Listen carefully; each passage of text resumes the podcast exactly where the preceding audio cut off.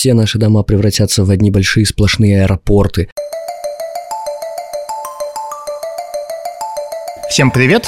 С вами подкаст «Так и будет». Я Даниил Дугаев. Мы обсуждаем будущее. Как мы будем жить завтра, какими станут через несколько лет наши дома, деньги, автомобили, еда, отношения и все остальное. Каждый выпуск нашего подкаста посвящен одной теме. И в ней мы разбираемся с помощью экспертов, людей, которые уже сегодня делают что-то абсолютно новое и могут довольно точно предсказать, как выглядит этот неуловимый мир будущего. Если вам нравится нас слушать, поставьте нам оценку в iTunes и напишите какой-нибудь маленький комплимент. Так вы поможете найти нас другим слушателям. Сегодня мы обсуждаем дом будущего. Как он будет выглядеть, как будет устроена наша жизнь в этом доме, что мы вообще будем считать домом через 20, 30, 50 лет. У меня в гостях сегодня архитектор, партнер архитектурной группы ДНК Константин Ходнев и декан факультета социальных наук Шанинки Виктор Вахштайн. Привет. Добрый день. Добрый день. Ну, давайте начнем сразу с антиутопии. Вот отрывок из относительно новой книги 2017 года. Это Ким Стэнли Робертсон «Нью-Йорк 2140». Из-за климатических изменений Нью-Йорк затопило, и он превратился в такую Венецию, где люди живут общинами и часто перемещаются с места на место. Влада идет в кладовку и достает оттуда предмет, похожий на очень большой чемодан. Это наряду с трубкой, составляющей всю их сантехнику, и есть их капсула, упакованная для переезда. Все элементы стандартные, модульные, легкие в сборке. Все пластиковое, включая надувные матрацы на койках и стены, похожие на толстые непрозрачные занавески для душа, какими, впрочем, и являются. Туалет химический, светильники в виде светодиодных лент, протянутых вдоль структурных элементов, напоминают новогоднюю подсветку. Праздник в темноте. Влада обводит все это взглядом и заявляет, что капсула установлена. Процесс и вправду занял всего час. Ну, здесь мы видим доведенную почти до абсурда идею мобильности. Всегда можно сняться с места и отправиться туда, где жить лучше. Как вы считаете, будет ли у нас вообще в будущем постоянное место жительства? И если нет, то что мы, собственно, будем считать домом? Замечательный вопрос. Мы сами понимаем, что мир и недвижимость — это очень инерционные вещи, и никто не отменял законов тяготения, поэтому такие системы возможны только в малоэтажной структуре, в то время как урбанизация говорит о том нам, что у нас увеличивается скорее плотность, растет этажность, и Здесь легкие структуры достаточно сложны по конструктивным соображениям, довольно сложно делать. Поэтому тут можно придумывать разные системы, и такие системы придумывались в 60-е годы, но о том, как каркас, который есть неизменная вещь, и к нему могут быть прилеплены действительно различные капсулы, различные структуры, и таким образом это некая такая метаболическая история. Но пока что нет никаких предпосылок к тому, что это экономически эффективно. Но если говорить про утопии мобильности, то есть, в принципе, принципе, две большие категории таких утопических способов мыслить города будущего. Кстати, очень классная книжка недавно была переведена на русский. Джон Ури, как раз посвященная тому, как мы мыслим будущее и как это влияет на настоящее. Первый тип – это утопия абсолютной мобильности, где все наши дома превратятся в одни большие сплошные аэропорты, где мы не будем проводить на одном месте больше нескольких часов, и вот нас ожидает некоторый мир нового кочевья. И, соответственно, уже сейчас нужно готовиться к тому, что при растущих темпах перемещения в пространстве, которые Зигмунд Бауман нам, например, предсказывал, уже сейчас должны типа меняться жилье. В общем, это понятно, вот такой вот очень утопический взгляд, он не так, чтобы сильно сработал. Новые намады, как их называл социолог Бауман, остались очень маленьким классом, жизнь которого отражена, например, в фильме «Мне бы в небо». А второй тип вот такого рода представлений об абсолютной мобильности, он как раз интересным образом прямо противоположный, он не связан с тем, что мы будем физически куда-то перемещаться. Это как раз скорее пелевинская история, где люди заперты в капсулах, значит, в их телах каким-то образом поддерживается жизнь, но при этом они полностью растворены в мировой паутине и перемещаются между разными виртуальными мирами. Эта утопия тоже заразила мозг социологов. Например, в начале 90-х Фрэнсис Кернкросс, такая, а, такая известная тоже автор, футуролог, социолог, утопист, написал книжку «Смерть пространства», о том, что для нас вообще теперь пространство не имеет никакого значения. Мы все работаем не там, где живем, а благодаря телекоммуникационным связям мы вообще можем больше не выходить из дома, и дом становится такой буквально капсулой для поддержания физического существования нашего бренного тела, тогда как основная работа работа происходит на удаленке. Но, как мы понимаем, ни то, ни другое, в общем, к действительности особого отношения не имеет. Скорее, вот такие утопические картины интересно изучать, это чтобы понять, в каком направлении архитекторы дальше нам будут предлагать разные формы домов будущего, но к домам настоящего и домам, в которых мы будем жить в ближайшие 10, 20, 30, 50 лет, а, скорее всего, это не имеет. Ну, тем не менее, сейчас люди переезжают все равно гораздо чаще, чем, например, 30 лет назад, да, потому что они ездят за работой, поэтому часто бывает так, что ты должен в какой-то момент взять, упаковать все свои вещи и переехать, ну, как минимум, с квартиры на квартиру. Ну, вот если посмотреть по данным социологических исследований по Москве, то это действительно очень мобильный город. Здесь две трети э, людей, которые работают здесь, не родились. При этом есть вот этот феномен московской ренты, когда э, москвичи, которые получили квартиры в наследство, уезжают жить на дачах, которые тоже получили в наследство, и сдают свои квартиры тем, кто сюда приехал работать. И действительно срок продолжительности съема одной квартиры – это где-то 2-3 года. При этом мы не можем сказать, что что-то радикально поменялось в том, что такое квартира. Потому что те квартиры, в которых мы живем, они действительно эволюционировали за последние 100 лет, но не настолько драматично, как, например, это кажется, исходя из того, что мы там начинаем говорить о мобильности, мире тотальной мобильности, или, как Хайдегер это называет, антиутопия недалекого мира, где ничего от меня по-настоящему не удалено, но ничего по-настоящему и не близко. Технология убивает повседневность, технология убивает дом, технология убивает близость. То есть вот нарратив коллективы пошли своей дорогой, а квартиры пошли своей. Вот а, где-то так это, наверное, надо анализировать. А не кажется ли вам, что когда мы будем переезжать с места на место еще чаще, сама идея дома может вообще исчезнуть? Помните, Набоков всю последнюю четверть жизни прожил, например, в гостинице из принципа. Вот можно ли, например, эту гостиницу было считать домом? Сейчас, по-моему, возвращается снова вот эта вот ситуация, когда ты можешь вообще не жить дома, а жить в каком-то съемном месте, например, которое ты снял на Airbnb на месяц в каком-нибудь североафриканском городе и считать это временно своим домом. Конечно, это возможно, и это происходит в силу того, что люди перемещаются больше между местами и вообще пытаются, особенно в молодом возрасте, испытывать разные сценарии своей жизни и перемещаются географически в разные точки и испытывают разные способы существования в различных городах. Люди мобильные, и они в том числе могут перемещаться из э, одного города в другой, просто имея подписку на, допустим, проживание в 10 крупнейших городах Америки, например, там есть такие опции, когда ты покупаешь подписку и спокойно можешь жить то на восточном побережье, то на западном, в зависимости от того, как тебе в данный момент удобно. Мне все же кажется, что мы сейчас сильно переоцениваем мобильность, отчасти потому, что мы сами принадлежим там, так называемому мобильному классу, люди, которые живут в аэропортах и самолетах. Очень понятно, что нам начинает казаться, что именно мы задаем основной тренд, и половина людей смотрят сейчас на нас и говорят, вот, а через там сто лет все так будут жить. Не будут, потому что если мы возьмем просто ну, даже вот сейчас по простому когортному анализу и посмотрим, какой процент населения Российской Федерации в возрасте до 40 лет успел хотя бы один раз поменять место жительства за свою жизнь, и сравним это с последним советским поколением, то есть аналогичным образом э, люди, которым было к 40 в 91 году, мы увидим, что мы живем в менее мобильном обществе, чем Советский Союз, потому что как раз последнее советское поколение к 40 годам в среднем там, э, два раза успели сменить люди место жительства, а у нас а, один, даже до одного не дотягивает. Поэтому нет, это довольно узкая история про вот эти вот, значит, тотальные мобильные группы населения, такие мобильные эскадроны смерти, надо под них новые дома срочно строить. Поэтому все же есть социальные факторы, да, сейчас вынесу за скобки очень важный фактор технологии строительства, которые меняются и радикальным образом меняют, что такое дом, просто потому что теперь можно вот еще и так. Но если брать чисто социальные факторы, то их три. Первое – это пресловутая социальная структура, радикально меняется социальный уклад, и чтобы дальше мы не рассказывали про экономические и технологические тренды, но будем жить вот в домах коммунных а того, что вот построено на Шаболовке в конце 20-х годов. Пока структура больших городов, в частности Москвы, довольно четко отражает структуру социальных страт, условно. Есть элитное жилье, переделанное из старых советских коммуналок, есть типовое советское жилье, сохранившее свою функцию массового, есть собянинские муравейники и есть коттеджные поселки за пределами. Все довольно четко, как нам завещали исследователи Чикагской школы с концентрическими кругами. Второе – это разделение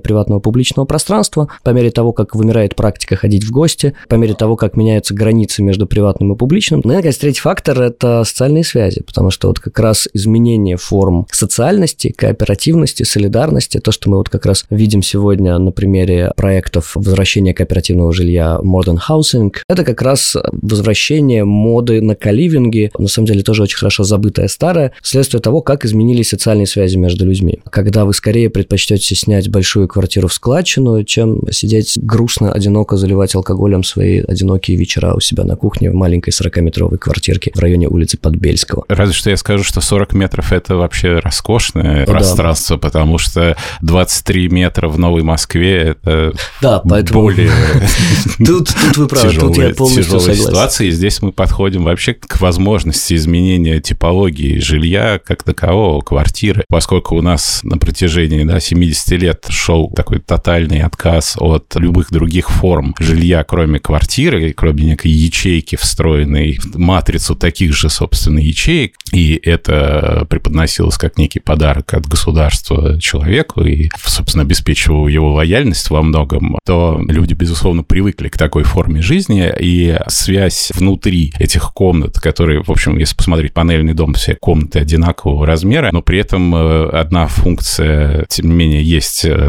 там кухня, есть санузел, есть гостиная, спальня. Безусловно, сейчас все это как-то сжимается в силу экономических причин во многом в студию. Это одно пространство, в котором есть все. Человек и спит, и ест, и моется практически в одном объеме. И это довольно такая странная тоже история, если мы понимаем, что у него кроме этого нету, ну, собственно, ничего. В этом смысле идея каливинга, когда такая ячейка все-таки соединена с возможностью социального какого-то общения, интеграции, она, ну, безусловно, некий плюс. На самом деле же многие сейчас как раз пытаются показать, что именно за этой формой совместного существования будущее, потому что возвращается ценность совместности, солидарности и так далее. Но здесь, в общем, нужно, может, сохранить какую-то долю здорового скептицизма. Я напомню свою любимую историю про город Сисайд во Флориде, который построен как раз Андреасом Дуэйни и Элизабет Платтер Зайербек, такими идеологами движения нового урбанизма, который еще можно назвать левацким урбанизмом. Давайте, наконец, построим город, где все будут общаться, там мы зададим огромные общественные пространства для барбекю, чтобы все ходили друг к другу в гости и, и так далее. В общем, строится город Сисайд во Флориде, а буквально, если посмотреть на его план, то идеология в действии. Многие из нас видели этот город в фильме «Шоу Трумана». Хотели побольше общения, социальных связей и солидарности, получайте театральную декорацию. Ну, похожая история же была, вот, например, с комплексом «Паруса» в Скампе рядом с Неаполем, где снимали фильм «Гаморра». О, да. Тоже некая левацкая утопия, которая превратилась в такой наркотический ад, который, по-моему, кстати, недавно кто-то выкупил и переделал во что-то более симпатичное. Но это трагедия очень многих Project Houses, в принципе, хотя вот применительно к этому конкретному случаю, наверное, не относится. Но там Прютайго и другие совершенно канонические, да. да, совершенно канонические истории, когда расселяются гетто а, вроде бы в более или менее комфортабельные, ну, по сравнению с тем, в чем раньше эти люди жили, дома переселяют обитатели гетто, и вдруг неожиданно вырастает стремительно преступность, полиция начинает бояться заходить на эту территорию, отчасти потому что пока не жили в гетто, там существовали механизмы саморегуляции. Вот как в товариществе садовод еще недавно существовавшем в полном объеме, сейчас существующем в урезанном. То есть там есть какие-то механизмы взаимного контроля, присмотра, социальных связей, взаимных социальных обязательств. То есть садоводы и мафия – это одно и то же примерно? Ну да, мне всегда казалось, что между ними есть что-то общее. Представляют в огромное проект дома, муниципальное жилье. Социальные связи распадаются, это люди выдернуты из разных районов, никто друг друга не знает, соответственно, начинается тотальное веселье. Выясняется, что дать людям квартиры – это еще не все. Ну да, но это кризис такого welfare state, то, что, безусловно, как бы произошло в 60-70-е годы, но это схема, которая в какой-то степени продолжает существовать у нас. Правда, государство уже в меньшей степени дает жилье, но тем не менее по-прежнему как-то провозглашает миллионы квадратных метров, которые должны строиться, но, правда, за деньги не совсем вроде как государство. Вопрос, конечно, в том, что будет строиться, и здесь мы как-то немножко в разных э, находимся координатах с остальным миром. Все-таки остальной мир рассматривает разные сценарии жилья, разные типологии жилья с точки зрения разнообразия, перемешивания различных слоев населения с различным экономическим достатком, в то время как у нас пока еще нет такой позиции, мы все-таки продолжаем генерировать ячейки. И вот здесь вот, мне кажется, смена вот этой парадигмы была бы ну, для нас очень важна, просто рассмотреть другие возможные варианты жизни. Но вот с другой стороны, а, архитекторы же нам постоянно последние годы говорят про гибкие пространства, гибкое проектирование. Значит, это гибкое, это гибкое, это может менять свою функцию, здесь мы можем переставлять стены и так далее. Но при этом давайте посмотрим на жилье. Оказывается одна из самых консервативных сфер. То есть, Абсолютно, да. И это же не только российская история, потому что жилье остается довольно негибким. И как можно перенести вот эти способы, принципы гибкого проектирования, которые предназначены для образовательных, там, каких-то еще там, социальных активностей, на жилье? Жилье оказывается одним из самых консервативных пространств, которые сопротивляются любой форме гибкого проектирования, как кажется. Но все же, если мы посмотрим на примеры э, тех домов, которые проектируются в Голландии, в Дании, в Норвегии, мы увидим массу экспериментов на самом деле, и все-таки жилье просто как жилая ячейка, одна из 12 квартир на этаже, ну, в общем, это довольно большая редкость уже по нынешним временам, потому что рассматриваются квартиры для разных социальных групп и разного состава семей. Дома, в которых могут одновременно проживать и пожилые люди, и студенты, и обычные семьи. И для них формируются разные квартиры. Это могут быть квартиры двухуровневые с полисадниками. Это, в общем, такой э, тетрис или наполовину, по сути дела, ландшафтные объекты. Это происходит, и это очень интересная история, особенно если мы подумаем о том, что технология строительства, которая тоже крайне консервативна оказалась, может все-таки измениться, когда производство будет более технологичным с помощью различного рода роботов, назовем это так, да, и они могут выращиваться, печататься и так далее. Эти эксперименты сейчас идут. То есть это взял и допечатал себе еще одну комнату примерно, да, в таком формате? Э, ну, например, так, да. То есть это именно что, может быть, там, допустим, схема того самого каркаса, и внутри него этот трехмерный пазл переплетения разных комнат, пространств совершенно как бы по-разному организовано. Ну, как модульный дом. То есть понадобилось тебе пристроить к нему, например, комнату для игр или мастерскую, ну, просто взял и пристроил. А если это по-настоящему модульный дом, то просто взял и купил. Тогда мы все равно возвращаемся к идее, что земля и территория – это такая штука, которую больше не производят и на 3D-принтерах не печатают. Если мы не возьмем, конечно, большие проекты с искусственными островами. Тогда получается, что в картине, которую вы рисуете, главная революция в технологиях строительства – это именно что сборно-разборные дома. Но, если честно, мне кажется, оказывается куда большее влияние на восприятие жилья и вообще на представление о том, что такое правильный способ существования в городе, оказало, наверное, не сборно-разборные технологии, не вот эти абсолютно типовые тетрисные модели, которые тем и прекрасны, что их просто перевез, собрал, пересобрал, а как раз изобретение лифта, то, что Рэм Колхас называет теоремой 1909,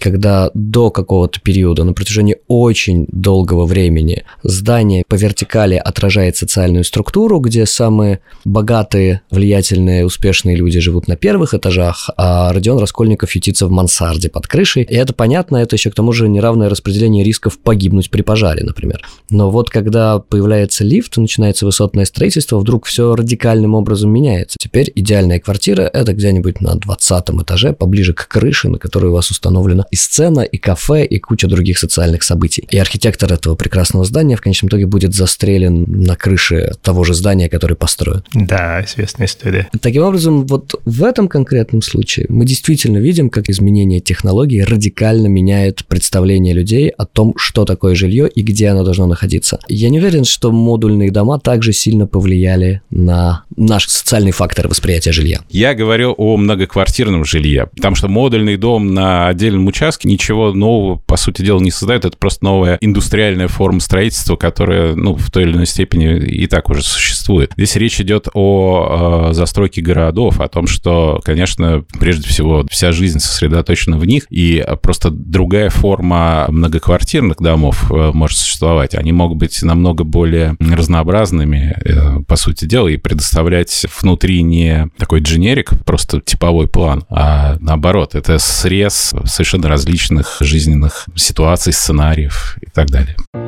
Этот подкаст мы записали вместе с брендом воды Smart Water. Она для тех, кто смотрит в будущее и меняет мир уже сегодня – Давайте поговорим о самом главном. Хотя потребности человека не меняются со временем, меняются его, как известно, финансовые обстоятельства. Мне кажется, что вся вот эта вот мода, например, на коммунальное жилье, она идет не столько от нежелания оказаться вечером в одиночестве с бутылкой, сколько просто от того, что люди просто не могут себе позволить владеть собственными квартирами. В частности, в Москве, куда просто съезжается такое количество народу, что жилье стоит каких невообразимых денег. Как вы думаете, будем ли мы в в среднем, так сказать, как класс, владеть жильем в будущем? Или это все-таки уйдет куда-то в 20 век? Мне кажется, это тоже такая часть мифологии, но только уже не из литературы почерпнутая, а вот из э, сферы публичности, медиа, СМИ. Во-первых, этот замечательный миф про то, что через какое-то время мы вообще перестанем владеть жильем. Посмотрите на молодежь, они не хотят себе ничего покупать, они предпочитают арендовать, это их сознательный жизненный выбор. А потом, правда, берем данные, выясняется, что все совсем не так, что как только у них появляется возможность не под ипотеку по 25 лет, а просто купить себе жилье, или как только они получают наследство, или когда у них появляется возможность продать что-то, полученное в наследство, и купить что-то поприличнее, почему-то вот этот идеологический тренд на то, что не надо ничем владеть, нужно все снимать, почему-то исчезает сразу. Но с другой стороны, когда мы берем вот этот пример с датским проектом Modern Housing, когда мы смотрим голландские кейсы, то там действительно это жизненный выбор, потому что люди, которые живут в этих странных коммунальных каливингах, а, это люди, которые могут себе позволить жить в одиночестве. Это не в том смысле, что им просто негде, как в старом советском анекдоте. Поэтому, возможно, как раз тренд на совместное проживание взрослых людей, имеющих возможность жить отдельно, но не желающих этого делать, это не совсем результат, а такая реакция на бедность и перенаселенность.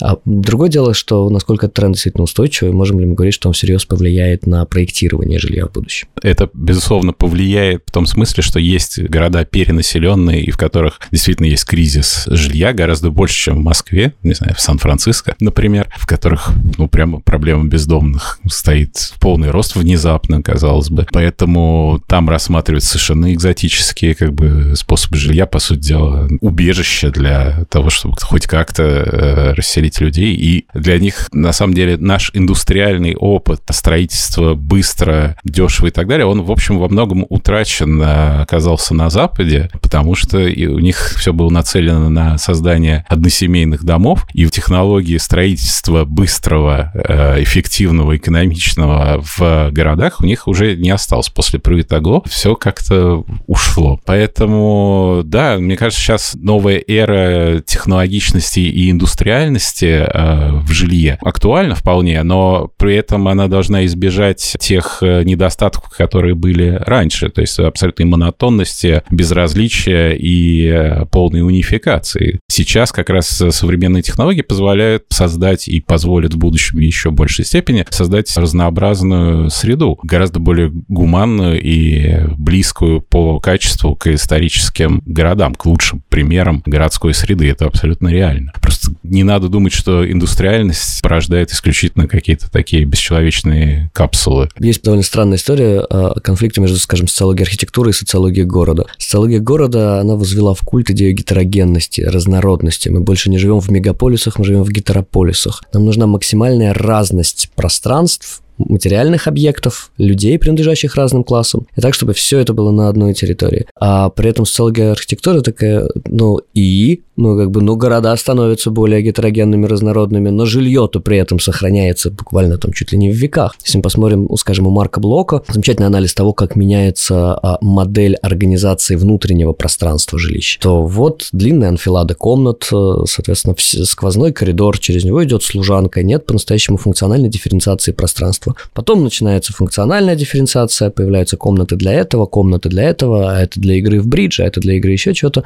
Потом, понятно, идет, значит, э, вырубка такого рода больших домов, их преобразование в систему коридорную на 48 комнаток всего одна уборная. И последний, значит, виток – это то, что мы наблюдаем сейчас, когда все действительно схлопывается, скажем, в квартиру-студию, потому что она оказывается экономически наиболее привлекательной. Вот это анализ мы, например, видим. Ну и где здесь гетерогенность? Вот как можно соотнести ту эволюцию жилья и внутреннего пространства, которое мы наблюдаем, и невероятно бурное изменение в эволюции городского пространства, то есть внешних пространств. Появляется довольно странная история. Как бы Рэм Колхас нас не убеждал в том, что все, граница между внутренним и внешним стирается. Не стирается она. Довольно консервативное, довольно медленное изменение внутренних пространств, действительно очень быстрое изменение пространств внешних. Мне кажется, здесь нет противоречий. Э, жилье, если рассматривать жилье как некую ячейку убежища, а общественное пространство как место, где мы наоборот, коммуницируем, общаемся и можем испытывать в хорошем общественном пространстве некие позитивные эмоции, новые опыты и так далее, то как раз все это подталкивает нас к тому, что мы больше времени должны проводить где-то в общественных пространствах, а ячейка остается просто Сейфом. таким, ну, по сути дела, да, сейфом, местом перезарядки для себя. На самом деле, да, есть очень забавная история, связанная с Гонконгом, где действительно в силу просто нехватки а, территории, где можно что-то строить, очень любопытные формы жилья появляются, и при этом там невероятно бурная общественная жизнь, куча вот людей постоянно в публичном пространстве, которых почти нет. И когда мы начинаем просто спрашивать этих людей, то есть так здорово, у вас здесь общественная жизнь, то есть что-то происходит, даже на этих маленьких улицах, эскалаторах что-то творится. Они говорят, да, у нас просто квартиры по 18 квадратных метров, мы туда спать приходим, вот, и, и а остальное время предпочитаем проводить вне дома. Не потому, что мы очень любим общественную жизнь, а потому, что у нас нет места для личной. Мне в этом отношении очень нравится американская мода вот эта новая на маленькие дома, которые можно купить буквально на Амазоне. Покупаешь тысяч за 30 долларов, тебе его привозят, собирают, и вот это практически как квартира в Гонконге. То есть у тебя есть кровать, уборная, маленькая кухня и диван. Вопрос в том, куда его поставить, потому что иначе Да. это приводит к спроулам, к появлению гигантских, чудовищных лос-анджелесских пригородов, бескрайних, когда вы в итоге начинаете тратить все больше и больше времени, сил, нервов, чтобы тупо доехать до города и предпочитаете оттуда уехать в какой-то момент. Ну, а ты не едешь в город, ты работаешь из этого контейнера. Мы вернулись к мечте о том, что когда-нибудь можно будет не выходить из дома. То есть это такая великая мечта современного горожанина не покидать свой контейнер. Давайте послушаем вот какой отрывок. Это Гибсон «Виртуальный свет», 1993 год. Стелсы, дома-невидимки, занимали в его личном каталоге неприятных вызовов чуть не самое первое место. Воздух там, видите ли, токсичный. Райдл в это не верил, но давно перестал спорить. Скучно и бесполезно. Стелсы, говорил он когда-то, больше обычных домов, больше и дороже. И уж как-нибудь хозяин такой халупы позаботится о чистоте воздуха, не станет экономить по мелочам. Саблет упрямо возражал, что в стелсах живут исключительно психи. Построить себе такой дом – это все равно, что громко заявить «у меня мания преследования». И психи эти затыкают в своих жилищах каждую дырку, так что воздух не может циркулировать, в нем накапливается всякая трава. Однажды Райдл попал в стелс по вызову и почти не поверил своим глазам. Снаружи на поверхности виднелось нечто похожее на фабрику химчистки, сильно пострадавшую при бомбежке. Но не то чтобы совсем было похоже, но что-то вроде. А под этой убогостью шахта, уходившая вглубь и вглубь, а совсем внизу комнаты, а уж в комнатах чего только не было. Бревенчатые стены, белая штукатурка, турецкие ковры, большие огромные картины, изразцовые полы, мебель, какую нигде и не увидишь. Это иллюстрация тезиса «Мой дом, моя крепость». Подземный дом, в котором у тебя есть все, и где ты полностью отгорошен от окружающего мира. Но мы надеемся, что развитие все-таки нашей жизни на всей Земле, оно скорее будет построено по каким-то более позитивным законам. И а, наоборот, мы как-то будем проектировать вообще свое существование на Земле как проектную деятельность, направленную на то, чтобы решать проблемы в комплексе. Мне кажется, что вот это очень важный момент. Но, безусловно, вопросы безопасности надо решать, но их очень много. Это же вопросы и экологической безопасности, и физической, информационной. И, в общем, это все решается вместе, и, наверное, не только за счет физических форм здания. Во многом это скорее уже перейдет в информационное поле мне кажется, в будущем. Насколько этот фактор безопасности воспринимаемых внешних угроз действительно влияет на внутренние помещения, это ну, интересно исследовать. Скажем, в Израиле там есть такие исследования, они показывают, как переорганизуют свое внутреннее пространство жилища семьи в ситуации, когда каждые 30 минут звучит тревога, и откуда-то снова летит а, ракета, возможно, химическая. Когда был период обстрела со стороны Ирака, необходимо было одну комнату герметизировать, полностью заклеить, надо было выбрать эту комнату, она достаточно большая, чтобы туда можно было впихнуть ребенка маленького. А дальше люди тренировались очень быстро скотчем заклеивать щели. Чем становится в этот момент квартира, когда ты в любую секунду должен внутри нее метнуться в только что свежее организованное бомбоубежище внутри своей квартиры. Да, причем именно на случай химической атаки, потому что понятно, что в случае бомбардировки это скорее неумное решение так сделать. Ну, вообще, очень большая, сложная, неоднозначная тема, связанная с тем, как на организацию внутреннего пространства жизни влияет восприятие внешних угроз. Потому что, например, вот этот спор 2013 года по поводу убийства Трейвена Мартина Джо Циммерманом в Gated Community, в закрытом поселке, скажем так, Twin Lakes, которое произошло, оно произошло именно с точки зрения многих критиков, именно из-за той идеологии территориальности, в свое время придуманной Оскаром Ньюманом, кстати, придуманной как совершенно позитивная вещь, а именно, ну, человек не может относиться как к своему, ко всему городу, он должен относиться как к своему, к своей квартире и дому, и по возможности чему-то еще. А вот чему еще? А давайте забором оградим какой-нибудь кусок территории внутри города, поставим там шлагбаумы, повесим камеры, а, посадим везде охранников, и вот теперь это уже как бы расширение зоны приватного до всего района, в котором вы живете. И людям тут же станет не наплевать про то, что там вокруг их дома происходит, уже и окурков не будет, и солидарность появится. Все, что требуется, это такой пузырь загнать всех и посмотреть, как там все дальше будет работать. Идея, которая получила огромное распространение, причем даже в Южной Африке больше, чем в Штатах, вот это City in Bubbles, такой,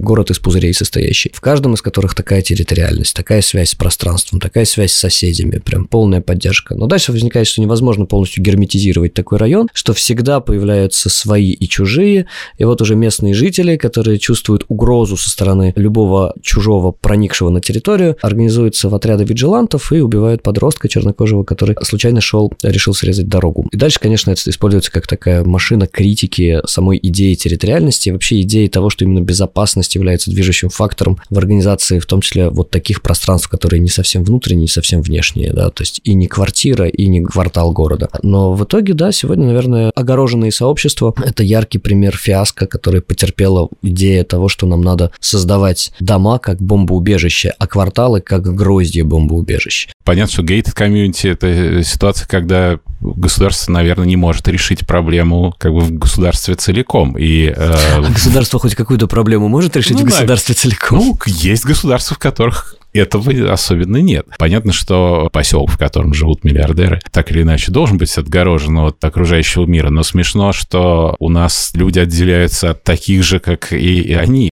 смешно, когда, в общем, панельные дома вдруг огораживаются, обносятся стеной, забором, вход по карточкам, все очень как-то серьезно. И, в общем, это один пустырь, отделенный от другого пустыря забором. Но ведь кроме преступности можно отгораживаться и от других вещей, например, окружающей среды, потому что качество воздуха в больших городах э, по-прежнему, прям скажем, э, невысокая. Периодически происходят какие-то выбросы из неизвестных там предприятий. Недаром же так популярны стеклопакеты, э, которые полностью изолируют квартиру от окружающего мира. И вот эти вот стелс-дома, собственно, речь как раз идет, например, о качестве воздуха в этих стелс-домах. Хорошо ли оно? Если честно, я себе с трудом представляю хотя бы один забор, который спасет вас от грязного воздуха. То есть, там, типа, смотрите, здесь капотня, давайте забор поставим, да. В свое время, вот когда мы делали исследование механика Москвы с коллегами по МСКП, мы сделали такую карту и обновляли ее, сколько хватало Капкова, карту с уровнем доверия по разным районам. В этом плане э, очень важный показатель, там есть, понятно, уровень межличностного доверия, скольких людей вы знаете в своем районе проживания, кого знаете по имени, кого знаете, кто работает. И второй параметр – это уровень обобщенного доверия, то есть насколько, в принципе, вероятность того, что обобщенный другой, которого вы встретитесь, возвращаясь в 12 часов ночи к себе домой, будет представлять для вас некоторую угрозу. И вот замерив эти два параметра, там появилась довольно любопытная зависимость. То есть если вы никого не знаете в своем районе проживания, а это стандартная ситуация для Москвы, за исключением Новой Москвы и Зеленограда, кстати.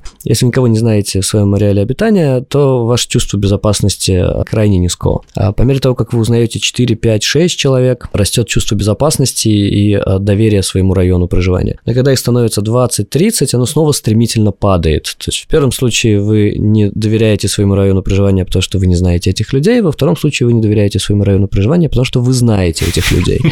А, потому что вот как раз второй случай – это гетто, классический пример.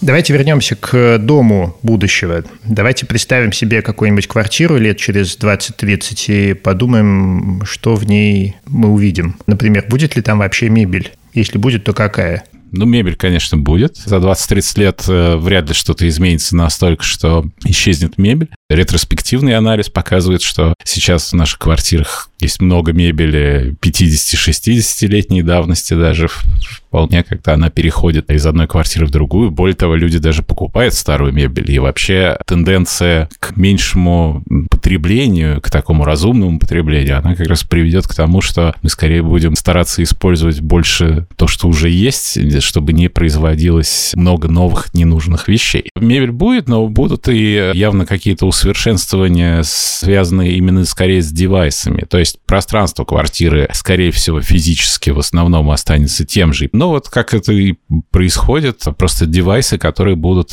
облегчать существование человека, это, наверное, связано со здоровьем, начиная от каких-нибудь зубных щет, которые будут давать советы э, как дантист, или те же весы, или прочие какие-то элементы. Но в целом мы увидим примерно то же самое, просто чуть-чуть другое. Сразу вспоминается другой советский анекдот на вопрос, будет ли мебель в квартирах э, при коммунизме, да? А китайские догматики отвечают нет, ревизионисты отвечают да, советские ученые говорят, у кого будет, а у кого и нет. Это сложно э, однозначно предсказать, как будет выглядеть квартира будущего. Мне кажется, что вообще, в принципе, делать прогнозы крайне неблагодарное занятие, потому что все прогнозы строятся на том, что мы берем тренды последних лет, смотрим, что радикально меняется, а в случае с жильем очень мало, что радикально меняется. А, и пытаемся их экстраполировать в будущее и сказать, ну все, теперь вот точно мебели не будет ни у кого, все в капсульных отелях, все в самолетах. Мне кажется, надо просто смотреть на а, какие-то такие действительно большие тренды а, последних не нескольких лет, а те тренды, в которых появляются действительно сильные инновационные прежде всего, действительно технологии, которые могут дальше переноситься в жилье.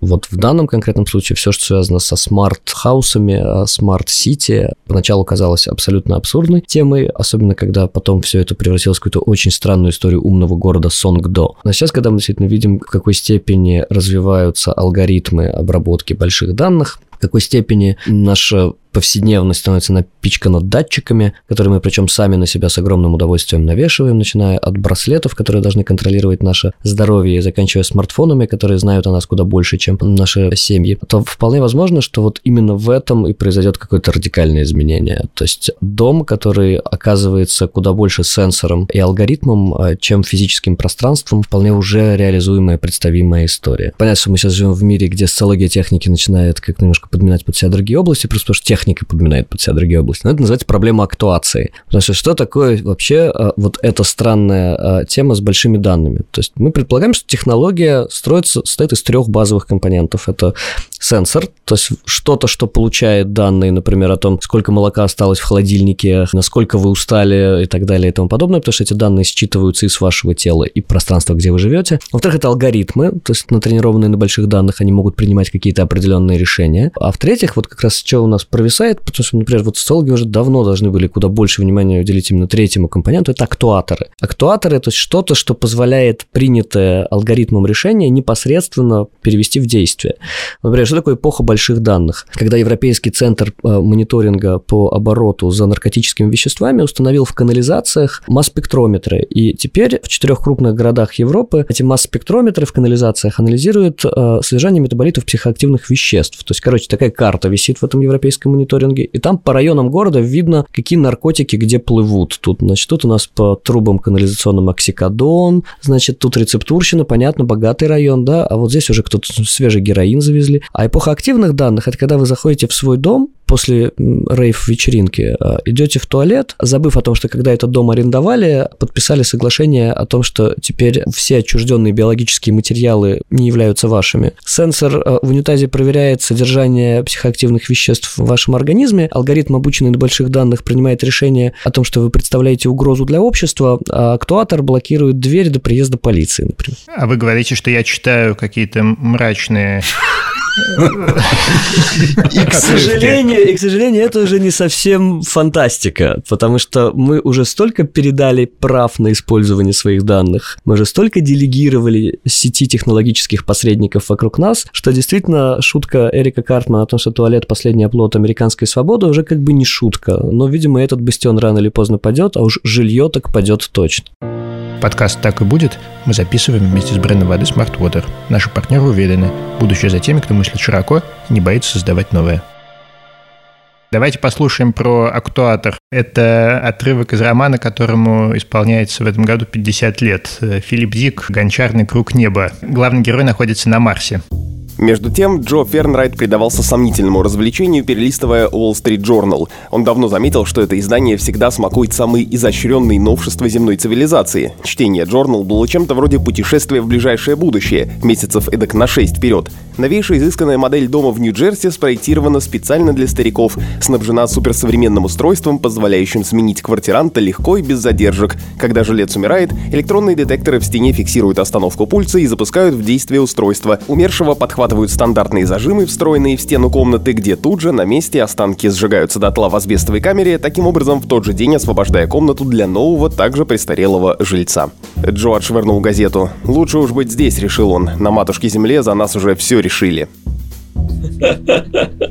Это ровно про проблему актуатора. Один в один. На самом деле вопрос такой. Э, как, мне кажется, что э, Дом будущего, э, действительно, как вы верно сказали, будет обращать много внимания на здоровье своих жильцов. В частности, он, я думаю, будет гораздо лучше заботиться, чем сейчас. Во-первых, о детях, во-вторых, о стариках. Как вы думаете, как это может происходить? Будет ли такое? Есть две составляющие. Более постоянная история — это физическая форма зданий, которая помогает, во-первых, пользоваться, входить в подъезд без ступенек, попадать легко в дом. То есть это вопросы доступности и физического комфорта. И дальше можно просто думать о том, это просто квартира для пожилого человека или это все-таки такой мини-кластер, где э, пожилые люди проживают вместе. В общем, ну, такой дом для пожилых, э, популярная тема э, в современном, между прочим, девелопменте. В западных странах очень-очень популярная история. Там люди с 55 лет переселяются в такие дома и, в общем, живут в специальных комьюнити. Ну, Технические свойства этих домов, наверное, могут совершенствоваться по мере того, как техника будет совершенствоваться вместе с ним. И понятно, что те или иные роботизированные устройства, заменяющие сиделок, наверняка появятся в недалеком будущем. Видимо, люди будут в странах победнее заботиться друг о друге, а более обеспеченные, соответственно, будут полагаться либо на людей, либо на роботов. Мне кажется, другой тренд, который сейчас кажется очень важным, когда, например, Билл Гейтс Гейтс вдруг неожиданно заявил, что наша задача – это сделать дома тотально автономными, реализовать, наконец, либертарианскую утопию. То есть последнее, что нас еще от нее отделяет, это канализация. То есть нужно сделать так, чтобы все жилые помещения в принципе никак не были сцеплены с тем странным больным целым, которое мы называем городом. Вот этот эффект вот у Рэма Колхаса в замечательной книжке называется эффектом расцепления. Он, в принципе, описывает всю эволюцию архитектуры как вот э, увеличивающееся, увеличивающееся расцепление. Сначала расцепление цепляются кварталы, и город превращается в случае с колхозовским анализом. Нью-Йорк в архипелаг не связанных друг с другом отдельных островков кварталов. Потом лифт и высотное строительство расцепляют внутреннее и внешнее, интерьер и экстерьер здания больше никак не связаны друг с другом. А фасад здания принадлежит улице, а то, что у него внутри, ничье дело. А дальше, опять же, благодаря лифту происходит расцепление этажей. Вот, собственно, теперь на 25 этаже может находиться бассейн, на 18 храм, где-то между ними спортивный комплекс. Если продолжить эту линию, что будет следующим витком расцепления, то тут, наверное, Гейтс, который объявил войну канализации цивилизациям и большим инфраструктурным сетям прав. Тогда действительно технология, которая проникает в повседневную жизнь и меняет наши формы обитания, это прежде всего технология расцепления. Следующий виток – это действительно автономизация жилья, а еще больше, вплоть до, возможно, пелевинского кластера Б номер какой-то, где каждый оказывается закапсулирован в своем собственном индивидуальном гробу. Назовите, пожалуйста, три изобретения, которых лично вы ждете от будущего. Первое — это появление компактного, очень мощного и безопасного источника энергии. Второе связано с медициной и с возможностью устройств какого-то нанопорядка, которые могут лечить и восстанавливать организм. И третье — это ну, что-нибудь типа телепортации, наверное. Кажется, великая мечта нашего человека заменить чиновника роботом побеждает. Мне кажется, робот-судья — это исключительно важная тема, связанная с тем, как алгоритмы будут менять судебную систему. Это первое. Второе то, что касается биопринтинга, я думаю, что основные прорывы связаны с изменением нашего понимания, где проходит граница между живым и неживым, почему напечатанный на принтере орган — это все-таки орган, а не протез. Вот здесь произойдут очень серьезные изменения, связанные с пониманием нашей природы телесной. Третье, я не знаю, если честно. Вот два направления, в которые я сейчас смотрю с особым интересом, это вот эти два. Спасибо вам большое, было страшно интересно. Спасибо большое. На сегодня все. Это подкаст «Так и будет». Я Данил Дугаев. Пожалуйста, подписывайтесь на нас, ставьте нам лайки и звездочки, рассказывайте о нас друзьям и обязательно пишите нам письма по адресу подкастсобака.медуза.io. Всем пока.